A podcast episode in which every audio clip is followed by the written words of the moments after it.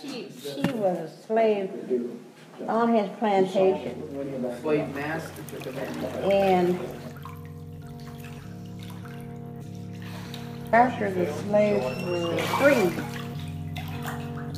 they stayed on the plantation and, uh,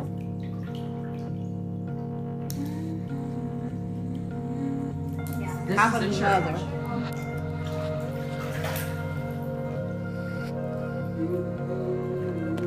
got married.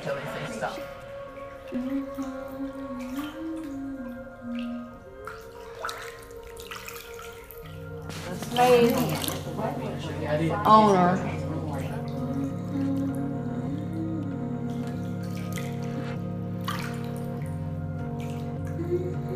kept messing with Elizabeth. Dennis went to the slave owner and asked him to leave her alone. They took Dennis, threw him under a train that killed him.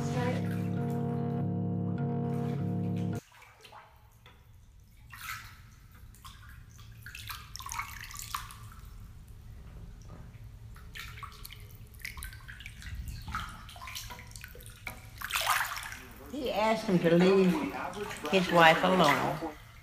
And slave owner took him and threw him under a train when the train came along.